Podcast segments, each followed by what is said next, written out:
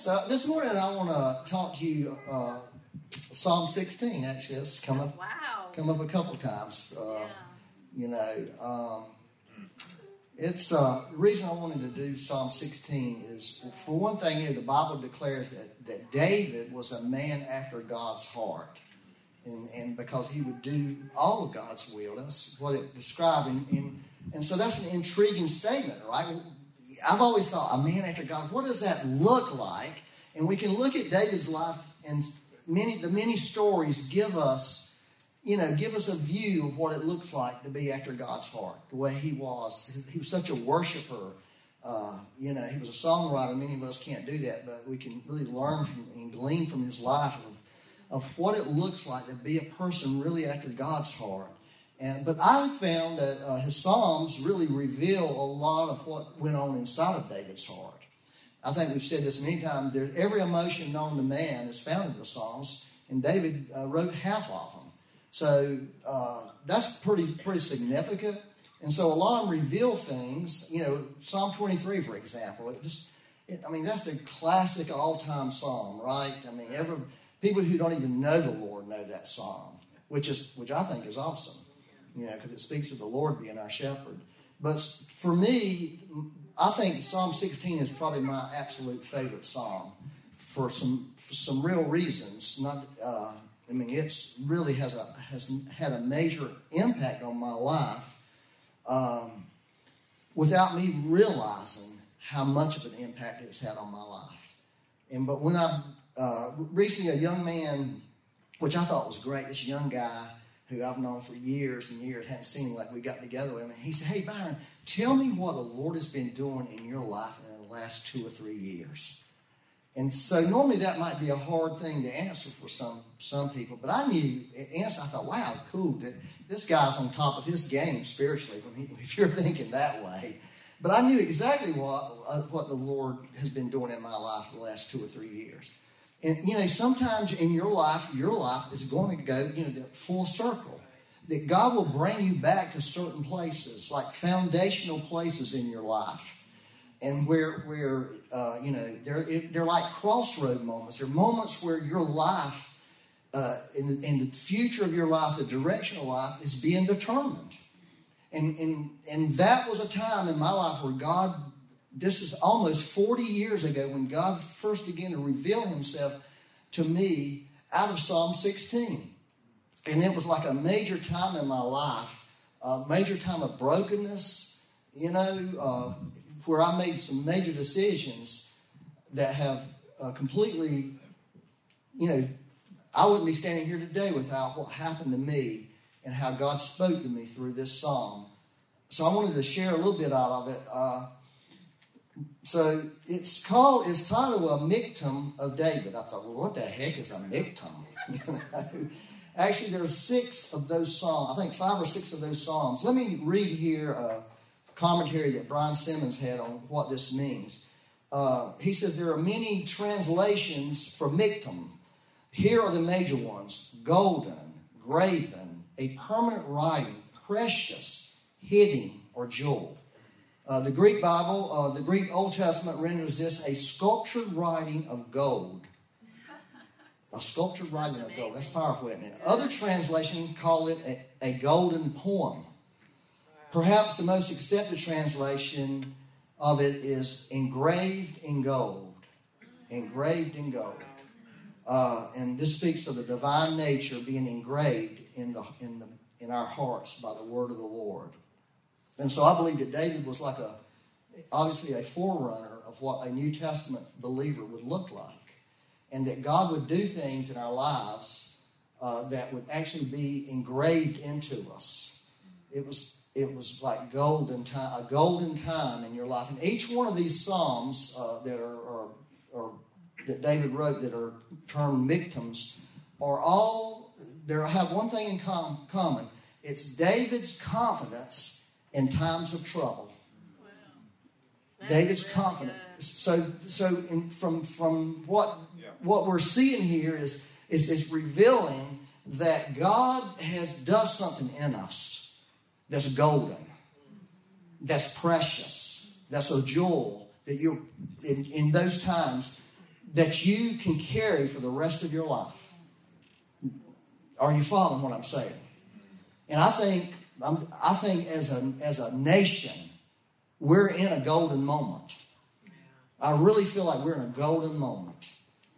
But here's the thing I learned, and I learned it back then, is we get to determine if, if, if this golden moment is going to put send us in the right direction. Is it going to be golden to us? Is it going to be precious to us? Or are we going to look back 40 years down the road if, if you got 40 more? I probably don't. Okay, if I do, I probably won't remember. but are we going to look back and count that moment as something precious and powerful in our life and that we're thankful for it? Are you hearing what I'm saying? Yeah. Is anybody hearing what I'm saying? Oh, yeah. Here's some cool things about a couple cool things about this song. Uh, the first message that Peter preached on the day of Pentecost, he quoted from this song. Isn't that powerful? Here's something that makes it even more powerful. Paul the apostle was sent out from Antioch in Acts 13 on the first missionary journey. His very first message he preached, he quoted from this psalm. Isn't that powerful? So we realize there's something I never knew all this back back in the day when it was profoundly impacting me that it's a profound, profoundly impacting psalm for the body of Christ, for anybody who can receive it. I'm excited about it. Are you? So I'm going to read through a few of the, I'm going to read through it here and, and make a few comments, okay? And then hopefully be able to bring you into something here. And I'm going to use the Passion Translation for most of it, okay? I don't like the Passion, the way the Passion Translation ends it it kind of stole my, it stole the juice off it for me. So I thought, uh-uh, I'm not doing that. So you don't mind if I mix translations, do you? It's all good, but I love some of this stuff. It's uh, the first verse is, "Keep me safe, Almighty God. I run for you. I run for dear life to you, my safe place." Don't you love that, my safe place? That became a kind of a comp. Everybody's got to have their safe space, their safe place. Well, here's David saying, "I run to you. You're my only safe place." And I think we were in a time in our nation, what we thought was safe, what we thought was secure, what we thought was going to continue, all of a sudden becomes questionable. Amen? We don't know that everything's going to be safe for us from now on. There's no guarantee of that, and I think that's a gift from God if we'll let it be a gift for God. Because, like David, it's the day we come and the things that we've depended on, the things we've trusted in, the things we've believed in was always going to be there. For, if we realize they may not be, what are our options? And for David, his option was God. And he said, I ran, I run when a trouble comes my way, I run for dear life to you. And I'm not going to depend on everything else that I thought was dependable. Okay, we're in that point where everything that we thought was dependable is not so dependable anymore. And we have to really become that, have that heart like David, where God becomes our security, where God becomes our safe place. And that's a lifetime of learning that, y'all. It's a lifetime of learning. It's a lifetime of, let me say this, of being disappointed, of being let down. Okay, let's just bring it down on a more personal level. People let you down, or you lose your job, or you lose your future. Something happens, you lose your health. You lose, you know, you're gonna we're gonna experience things our dreams don't necessarily work out the way we thought. And so in those moments, there's a we had to determine where are we going to go in those moments? What are we going to do in those moments? And I think that's always going to be a test for us. When thing when God didn't do what we thought he should do. Y'all got awful quiet on me. But David, this is what David did. When life began to go against him, is he ran to God. That was the first place he went to God because he knew that was the only safe place they were. And that's really what God wants to put in his people. That where we're looking to God, listen, it's a it's a shame. I'm just going to tell you, it's a, it's a shame on us for us to put so much stock in a political party. I'm against that. I'm against it. I do not put any stock in a political party anymore. I don't trust any of them. I think we got. I think God's offering us something better. And I think that is Him. Is He wants us to find our security in Him. And when we do that, then we can figure out how to sort through the rest of this mess. But if we're not putting our security in the Lord, then we've missed something. We've gone, we've gone off. Y'all hear me? That's good. Amen. The next thing he said, so so I said to the Lord God, You you are my maker, my, my mediator, and my master. Any good thing you find in me has come from you. Isn't that isn't that beautiful? that. You are mine. Okay, here, here's the thing. Have you owned God? That, that's the question. Have you owned God? Is God yours? Yep. Is he really yours? And I think that's really important for us to really understand that. Is, is, or is he somebody else's God that you are just sort of hitched on to? You're sort of hitched on to somebody else's revelation. You're sort of hit, hitched on to somebody else's spirituality. That you don't really have your own with God. And, and, and the reason I'm saying that, that's where I found myself back in those days. I found myself that my whole spiritual life was built around what other how other people knew God and what other people's understanding of God. That's really good. That's good. Because I didn't I didn't ever I wasn't taking the effort and the time for my own knowing of God. Hmm. Come on. That's really good. And that's why David said, You're my God. David had this relationship with God, a very personal, intimate relationship with God, where God David got to know God the way God revealed himself to him. Seek my face. It's really important. And he goes on and says, and he says, You're good, and everything good in me, everything that I have that's good has come from you. Yeah. And, and see, that's the ultimate question in life. I believe one of the ultimate question is God good? Because if He's not good to you, then you'll never love God and you'll never want to get close to Him. If you don't believe He's good, see me, the way we see God, I've said this thousands of times, I've, and the reason I say it over and over because it's the most one of the most powerful revelations of my life. My, my perspective of God, who God is, the way we see God, the way we view God, affects everything in our life and it affects the way you when you look in the mirror it affects that person you're looking at the way you see that person Yeah. and it affects the way you see that the person you lay in bed with if you're married you're not married you shouldn't be doing that anyway. Sleep by yourself. Get a stuffed animal. Yeah. And if you are doing that it's because your view of god is not healthy. That's why people fall into error in their life is because they're and I really want to encourage us to really ask God. We, we need a revelation of God, who God really is. And I just don't really want to have this argument about is God good because He is good. And I don't really care what people say about God in the Old Testament, why I did this, why I did that. When, when Christ came, Christ said, If you've seen me, you've seen the Father. Look at me. That's how God is. He settled the issue. And we need to begin to see God in the face of Jesus Christ. And I, you know, that's pretty easy there. And David, because he was an Old Testament, living in an Old Testament world that had a, an Old Testament God operating, still saw God as good. He saw through all this. He was really a prototype guy, really, really was. Then the verse 3 it says, And he said to me, My holy lovers are wonderful, my majestic ones, my glorious ones, fulfilling all my desires. Uh, let me uh, tell you how the, the New King James says that same verse because it really kind of brings that kind of just seems when I read that I thought, wow, I need to meet these peoples, these holy lovers that are wonderful and majestic and glorious, fulfilling all God's desires. I want to know somebody like that. I want to be one of those people, Lord. It just it's so lofty sounding, but this is how the New King James says it. As for the saints who are in the earth, they are the excellent ones, in whom is all my delight. Isn't that that I love that verse. And so what David's talking about, he's talking about his choice of friends, his choice of people he has chosen to be connected with. And this is what I'm going to tell y'all, and I don't think some of you are really going to get this. It's taken me a lifetime to get it. But God brings people into our life. He brings the people that He wants in our life, not the people we want necessarily. You hear what I'm telling you? And see, there's been a lot of people that God has brought into my life that I wish He would have not brought into my life. And here's the reason because those people, in a sense, tortured me. Those people hurt me.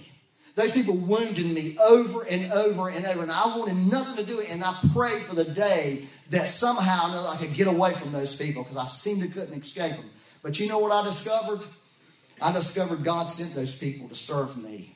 I discovered that God sent those people to bring out the real me because that it drove me to God. It drove me to Him. Sure, there's toxic relationships that God didn't put in your life. Okay?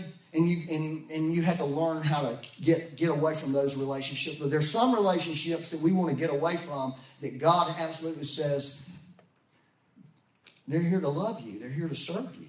Let me tell you, I think I may have told this story before. I love this story. There's this guy, Graham Cooke, many of y'all know, a prophetic guy. He tells this story about these two guys that used to come to his, his, his uh, meetings, and they would antagonize him.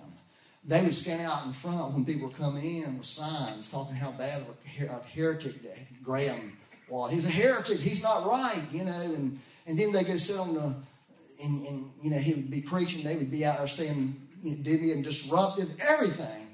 And then, and so he was just like plagued by these people and trying to figure out how to get rid of them. This is a true story. And so what happened to him is he had this dream one night. and this dream he went to heaven. And God said, Hey, Graham, I've got to show you this statue. And it was a statue of him. And it was beautiful and it was amazing. He was so blessed by this statue. And he and the Lord said, Would you like to meet the sculptor? And he did it, and it was those two men. It was those two antagonist men. Isn't that amazing? And you know what he did? He had reserved seats from now on in his services. He reserved seats for them to sit there. Wow. Because he saw something. That even though those people, you may have a boss, maybe sometimes it's your spouse. You know, I'm sure I've been a good sculptor for Becky. you know, maybe it's a good friend. You know? But that's what David's talking about. He's talking about that God's put people in my life. And sometimes it's not pleasant. Sometimes it's, it's challenging. Sometimes it's difficult. But what I've learned in my life about the people is I'm a wealthy man because of the people that God's brought into my life. Because they've brought something to me. They've given me something. And I feel like that's something we all need to learn and begin to value those people. And I'm not talking about just the, the sculptures, because you need some nice people too, right? people that's going to love on you and be gentle with you. But that's such an important thing for all of us, is about our friends and about the people around us. It's just, I mean, you know, at this point in my life, you know, when you're young, your friends are everything to you. But now, as, as an older person, I'm not old, but older, I realize I see friendship in a different way. I see the people that God's brought in life in a different way. And I'm really thankful. I'm thankful for the people that God's brought into my life. I really am. And, and so I believe if God wants to, and that's what Jack, uh, uh, David was saying there that, about his chosen friends, that God had put people in his life. Uh, then in verse 4 it says, Yet there are those who yield, uh, who yield to their weaknesses, uh, weakness that probably everybody in this room, right? Uh, just for a minute, we will yield. And they will have because because and they will have troubles and sorrows unending. Troubles and now, he's talking about people who yield to their, their weaknesses and not just yield for a moment, but give themselves over to something. Give themselves over to something besides God. And he is declaring they're going to have troubles and sorrows unending. Yeah. And he says, I never gather with such ones, nor give them honor in any way. So, what he's doing, he's contrasting loyalties of who he was loyal to, and he's also talking about influences. It's what influences you, who influences you. He could be, he could be alluding to peer pressure. You know, as older people, we don't necessarily think about peer pressure like we did when we were teenagers. But I'll tell you this there's peer pressure constantly around us. There's a pressure to conform, there's a pressure to think the same, there's a pressure to do the same. to be like everybody else, to be like the group we're in, and to be acceptable in that group, and all of that. And that's really not what we need to be doing. We don't need to conform to any of that. We need to be conformed to the image of Christ, you know, and not going with the flow. And it doesn't matter what the flow is, you know. We don't need to give in to political pressure or being politically correct. We don't need to give in to that stuff. We don't need to be that way. We don't need to give in to trying to be popular or be accepted. We don't need to do that. That's what he's talking about. He's talking about the, being disloyal to those things and not honoring that kind of thing, but allowing God to be the one who influences us and allowing God to be the one who forms us and forms his thoughts in us and his perspectives in us. Yes. Are y'all with me? Yes. This is important. And as, as the older you get in life, you'll see this more and more and more.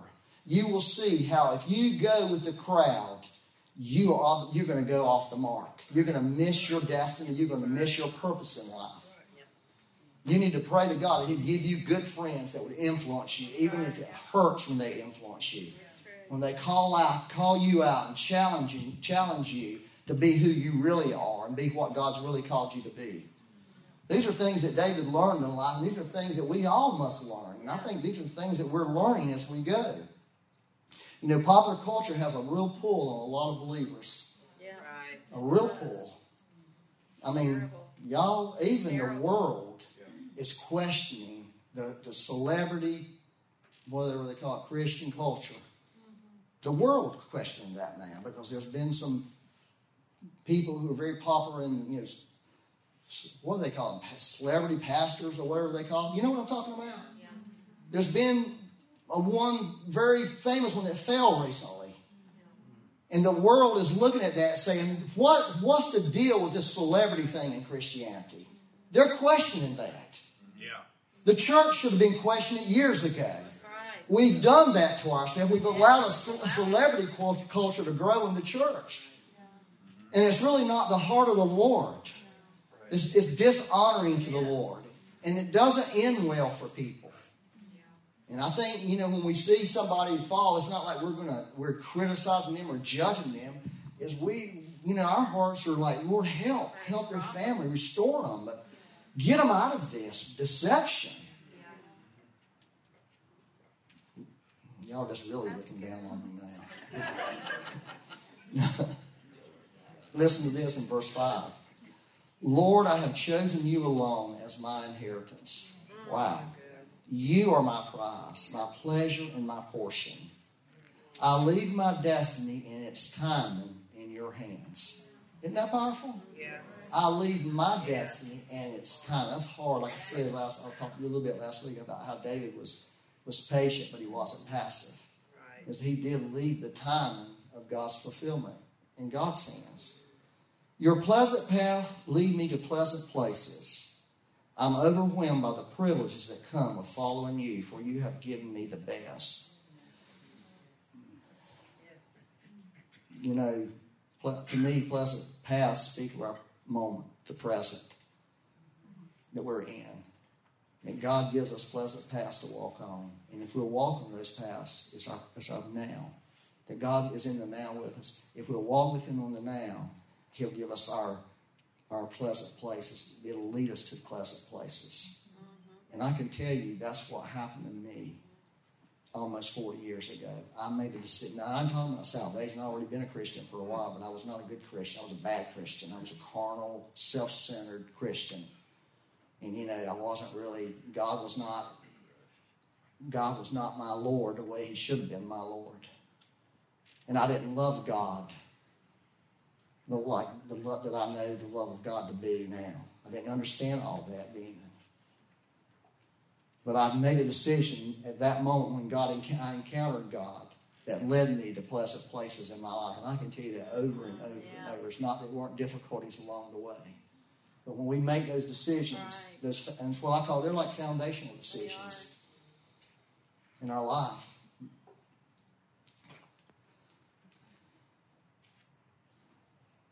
If you have a connection with God, you have a connection with the future. That's good. That's good. Yeah. You really do. But if you don't have that connection, your, fu- your future is going to be uncertain. Your future could be determined by other people. But you have a connection, a real connection with Him. He will, he, he will get you to the future that He wants you to have. Y'all, everybody okay? Y'all awful quiet this morning. Did y'all eat too much turkey and you're going to sleep? Verse 7 it says, The way you counsel and correct me makes me praise you more. For you whisper, for your whispers in the night give me wisdom, showing me what to do. And your whispers in the night. How many people here have dreams? How many people feel like God counsels them in the night? Yeah. How many people, you know, I think we all know you, you have a problem and you've heard, let me sleep on it. Have you ever heard that before? It's because when you go to bed and you go to sleep, your, your conscious mind is more quiet because you're sleeping and it gives your subconscious a chance to, to deal without all the anxiety and without all the issues. And you see, that's what many dreams are, is God helping you work through things in your life. Okay? That's what a lot of dreams are. You're, you're processing things in life where when, that'll give you clear understanding, give you wisdom on what to do. And I think, you know, dreams are highly underrated in the church since the Bible's full of people having dreams and God giving input. And, and for years I had dreams about people. I used to say this kind of kind of smirky. Okay? I would have a dream. I have this 100% accurate record on dreams about other people. Every dream I had about somebody in our church was always 100% right. I would have a dream and I would say, hey, this is what I feel like the Lord's telling me about you. And it would always happen. I even had people, no way, Byron, that is not God. And then a few weeks later, Byron, I was wrong. It was God. Well, I told you so. Because God gave me these dreams. You know, God, my dream life has shifted now. It's, it's, it's different now. I don't have as many dreams about people anymore, but I have a, more and more, I ain't going to say a lot, but I'm having more and more dreams about events, about situations, about what's going on. I'm even having dreams about what's going on in places where God, I had this dream, I'll just tell you this. I had this dream about a certain state in our country. Uh, it's a southern state, and this is what the Lord told me in the dream. He said, There is a Jezebel spirit trying to control that state. Now, why did the Lord tell me that? He told me that to pray. Because if you go, if you know what's going, if you knew what was going on in that state, the inner workings of that state, you would like, oh gosh, you could pinpoint the person. And I hate using that term, Jezebel spirit, but you see, that's the kind of thing that God wants to do for us. He wants to give us information so we can use that information. And He's given me a lot of information about me and my life through dreams. If you just begin to pay attention to your dreams and begin to ask God to speak, speak to you in dreams, He'll, he'll begin to speak. But here's what you've got to do you've got to respond to Him. You know, when He gives you a dream about yourself, about some situation, you can at least pray about it. Sometimes you need to act. And, and you know, everybody in the world is having dreams. It's, it's normal. You know, you can read later. Let me just, I'll quote it to you. Uh, it's out of Job. It says, For God may speak in one way or in another, yet man does not perceive it. In a dream, in vision of the night, when deep sleep falls upon men while slumbering on their bed, then he opens the ears of men. That's what the Bible says. He opens our ears at that time for us to hear something from God. If you're interested in hearing God, give God a chance and, and don't be so dogged religious and foolish about dreams. It's a gift from God that He's given us. And He wants us to use that gift. That's the way He speaks. That's why some of the most important things that have happened in the Bible came through a dream that someone had. Imagine if Joseph would not have received what happened in a dream and said, No, I am not marrying this woman. It was a stupid dream. It was pizza dream. Who, does, who thinks there I'm going to marry this girl that's pregnant? Imagine if you'd have done that. One of the most important events that ever happened on earth was a woman became pregnant by the Holy Spirit, supposed to marry a man, and he was going, No, I'm not doing this. I'm out. Goodbye. You've been unfaithful. And in a dream, God spoke to him and told him what to do. In another dream, God spoke to him and said, Get that baby boy that y'all have and get him out of here. A dream. I want to encourage you about dreams. David was a dreamer. David dreamed dreams. He saw things. Solomon, I'll just tell you, Solomon, the wisest man, how did he get his wisdom? God visited Solomon in a dream. It says it. In a dream and spoke to him. Ask what you want, Solomon. That came in a dream. He got wisdom in a dream. It says right here that God gives wisdom. David said, God gives wisdom. Where do you think Solomon got this idea about wisdom? Got it from his daddy. He got it from that verse I just read to you. Let God give you dreams, the dreams He wants you to have. And He will begin to teach you the dreams that are from Him or the dreams are from pizza. Well, I call them Processing dreams. Processing dreams. well, I said, those are training dreams. That's what I call the people. I'm just being trained here to be able to discern the voice of the Lord. Amen. Okay, let me get on here. I'm trying to get y'all going here. Y'all seem to be hard to deal with. Okay, in verse 8 it says, I have set the Lord always before me. I'm shifting to King James Version right here. I have set the Lord always. Know who, know what he did, know what he said. I have set. Right. I have set. Yeah.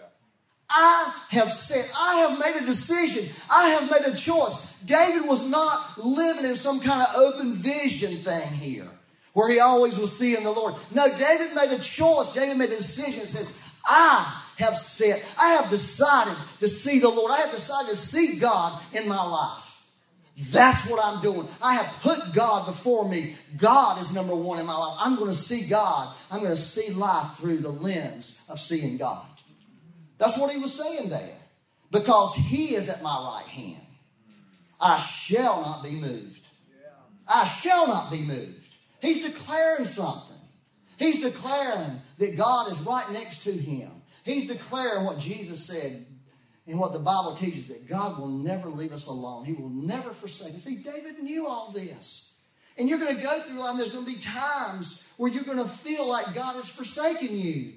And you're going to wonder where God is and what is God doing. And you- and you're not necessarily going to know, but you can do what David says is, I will not be shaken because God is right here beside me.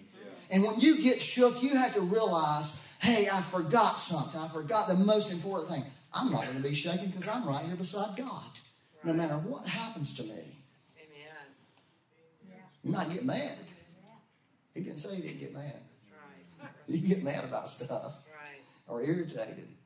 Therefore, my heart is glad and my glory rejoices. When Peter, uh, when Peter uh, quoted this verse, you know what he used for the word glory? Tongue.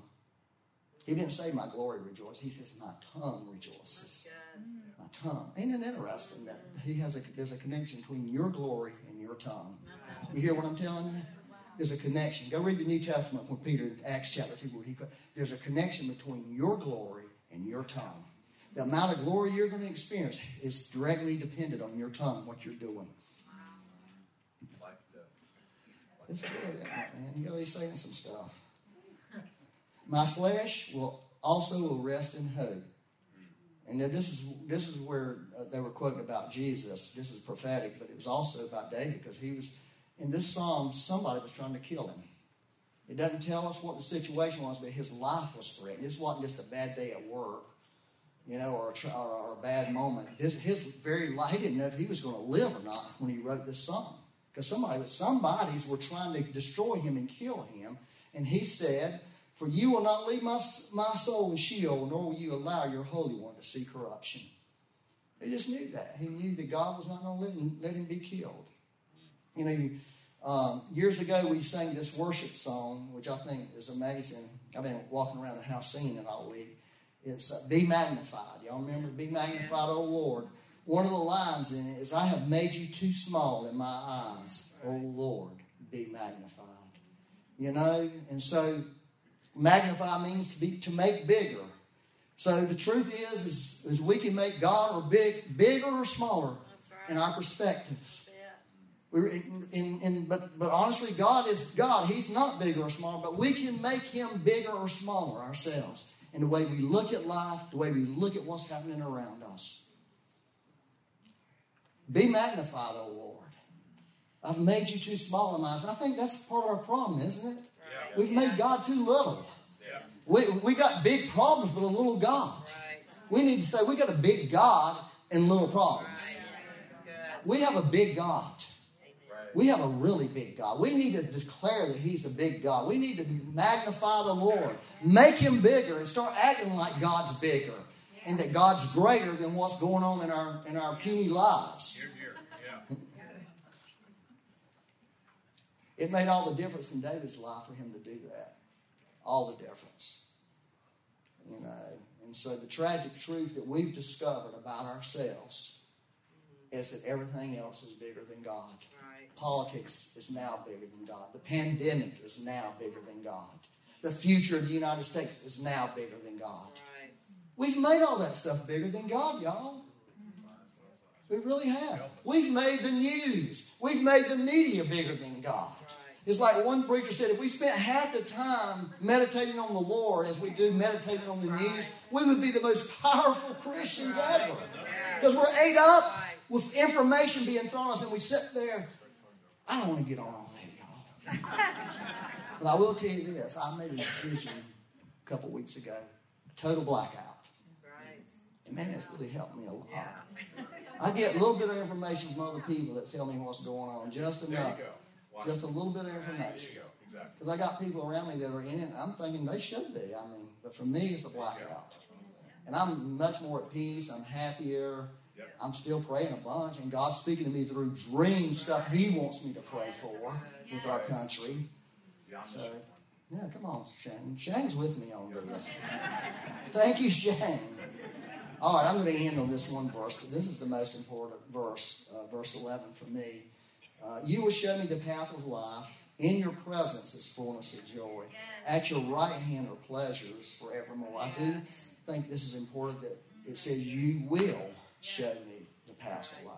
You will. That's a declaration. You will show me that. God will do that. God takes responsibility for that. It's a gift from God. Okay? This was like David's one thing. Okay? This, I think this verse. Remember Psalm 27, verse 4. David said, One thing I have desired of the Lord, that I will seek, that I may dwell in the house of the Lord all the days of my life, to behold the beauty of the Lord and to inquire in his temple. Psalm, Psalm 27, verse 4. So let me just tell you this little story here, okay? This happened. You know, we had these two baby girls, Becky and I, just two beautiful baby girls. And one of them was named Rebecca Grace, and the other one name was Hannah Joy. Okay? This is where I got this psalm from. And we didn't get, to keep Hannah Joy. Hannah Joy is in heaven with the Lord. She's been with the Lord for a long time now. Um, but we have a friend, many of you know this friend, Donna Culver, and she gave us this, this prophecy, prophetic word. And this is what the prophetic word was My grace is sufficient for you. My grace, and I can tell you this grace, my daughter, has been more than sufficient as a daughter. More than sufficient. You see, that's a play on words. It was prophetic. My grace is sufficient. What God has given you will make up for what you lost. He'll make up for what you've lost. And she has made up for it thousands of times more. She was an amazing child, amazing daughter. She's an amazing mother, amazing wife to her husband. She's still my amazing daughter. That prophecy has lived on in my life. In your presence is fullness of joy. That helped me to let go of Hannah Joy. It helped. Yeah. They were twins. It helped me to let give her to God and not be bitter about it. You know, the Bible tells us the prophecy, the gift of prophecy is to encourage, to ex- exhort, and comfort. Yeah. And that that prophetic word comforted me, Becky, a bunch, and and it really encouraged us about the Lord, but it also exhorted exhorted me majorly. Okay, because that was the thing that God used in my life to confront me about who I was and where my life was going. Because God wasn't my one thing. God wasn't my one thing. Here's the thing listen to me. Remember at the first I read that little thing about this is a, a psalm of gold, a golden poem. Gold, gold, let me say this gold is not laying around. You can't walk out in the parking lot and find gold laying around in the grass. Right? Right. You gotta dig for gold. Yeah.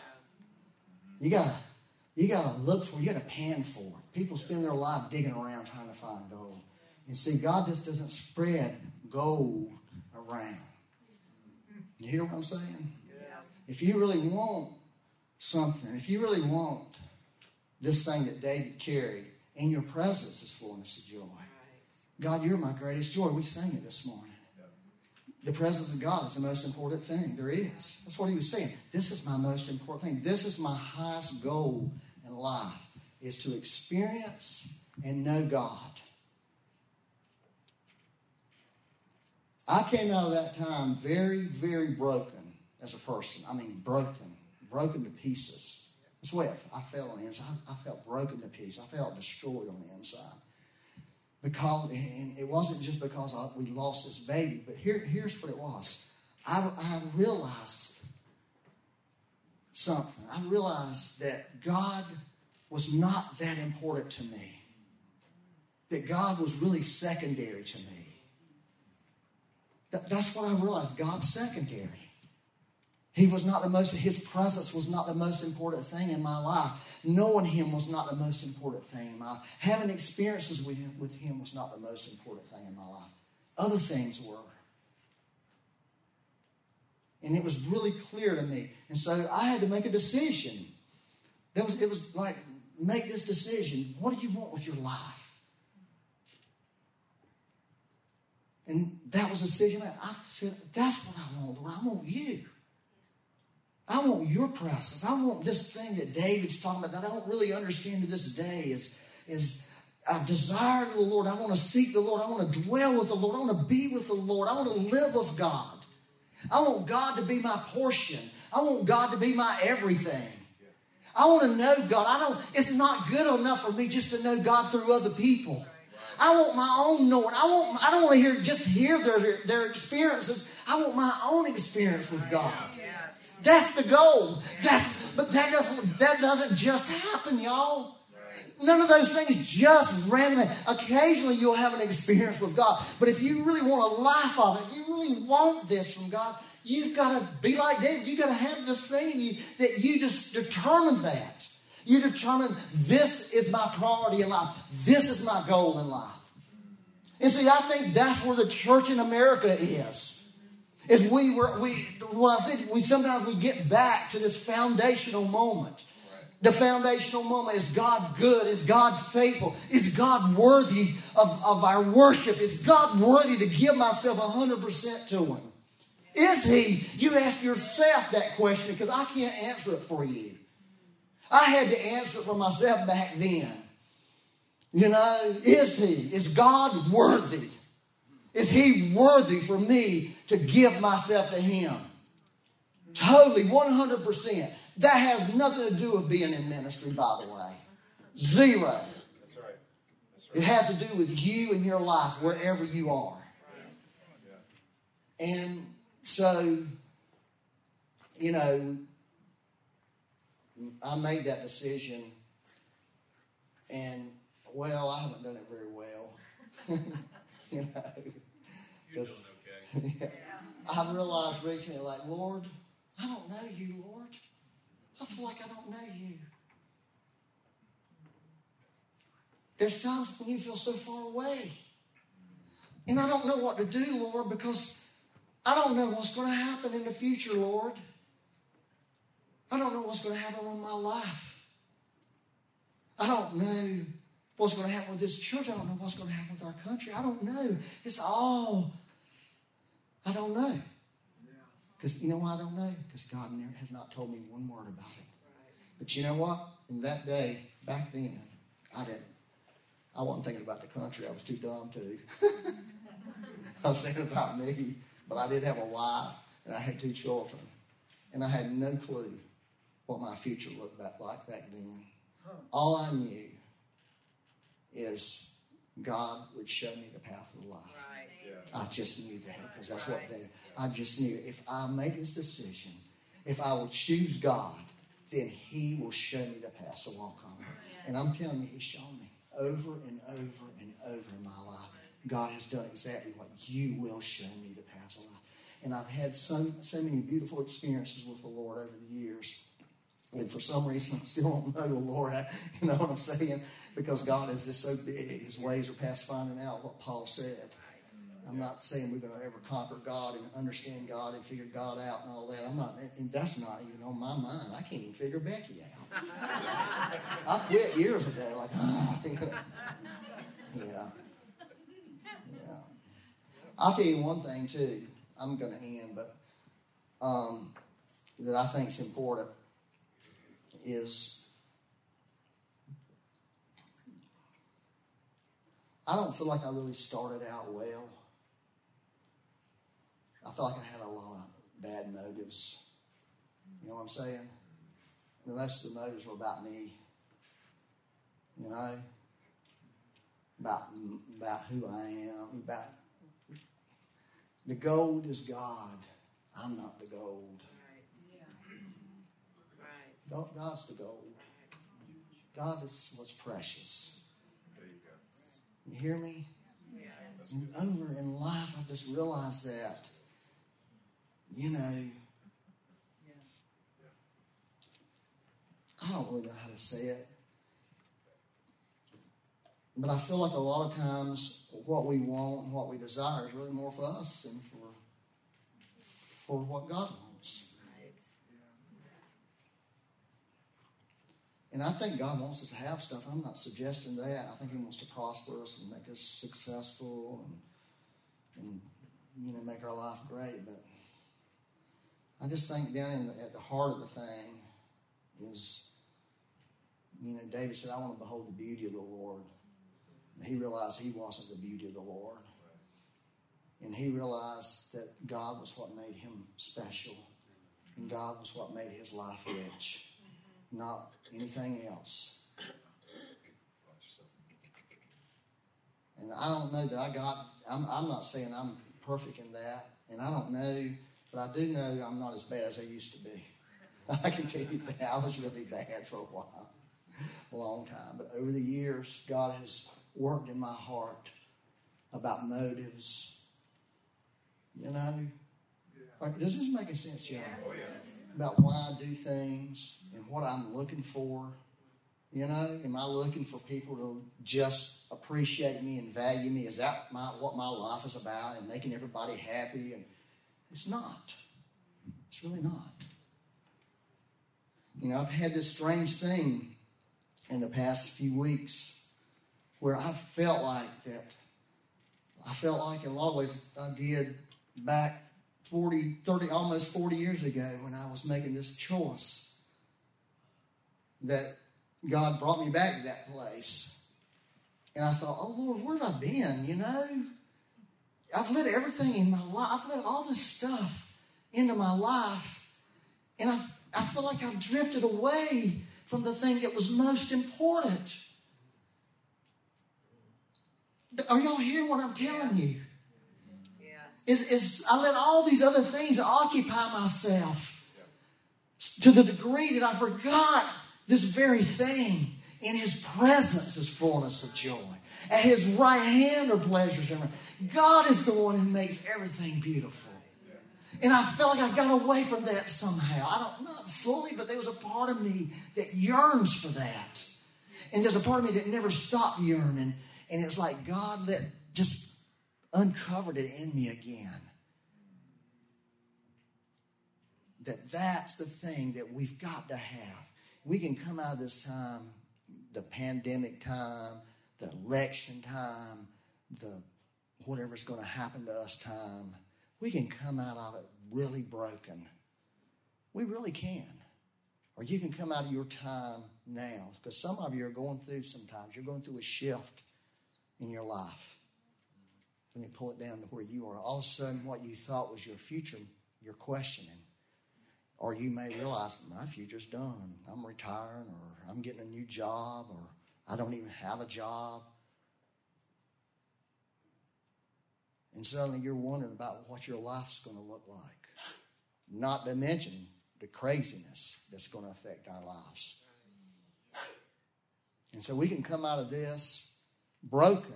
We can be absolutely broken before the Lord, but we don't have to come out bitter. And we don't have to come out critical. You know, and we don't have to come out, you know, divisive. You know, we don't have to do that. We can come out of it saying, I want to behold the Lord.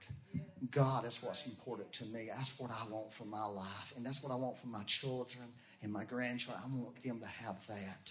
I want them to have that hunger for God, to know God, to experience God. I don't think I'm saying this very well. You know? Because it feels a lot deeper in me than, than I'm able to really say it. You know, so I want you to stand up. I'll stop. And I want to tell you something that I think, you know, this thing that David said up there about the excellent ones. So I see this church is full of people like that. Yeah. I really do. My holy lovers are wonderful, my majestic ones, my glorious ones, fulfilling all my desires. Isn't that a beautiful way to see yourself? And of course, if you're going to be like me, you're going to say, I have not fulfilled your desires, Lord. But you see, God sees you that way. And see, if you can begin to see God as loving and good, that will change the way you see yourself. And even though you may not be doing all these things, you may not be living up to what you see David lived. You may not be able to live up to that today. I don't think I am. I'm not. But I'll tell you this it'll put a desire in you, it'll put a hunger in you. And you can begin to walk that out. And God will be with you and He'll walk it out with you. He'll help you become like the excellent ones. He'll help you. He will do it. He will give you the grace to do it. He'll give you a passion for His presence. He'll give you a passion not to settle for less. He'll give you a pa- he'll give you a passion for that.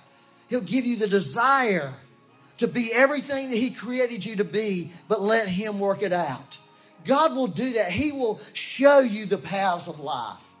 I can say that today 100% that God will do that for you. All you have to do is to say, I'm willing, Lord, help. That's me. Help, Lord. Mm. So, Father, I want to ask you today for impartation. My grace is sufficient for you. Lord, I pray you'd impart that to everybody in this room. That it find a sufficiency in the grace of God today. That they would see how powerful grace is. That grace is a mighty influence upon our hearts. And I just ask you for that grace to begin to influence our heart again. More than the news, Lord, and more than the elections, and more than the pandemic, that grace would begin to have influence in our life again.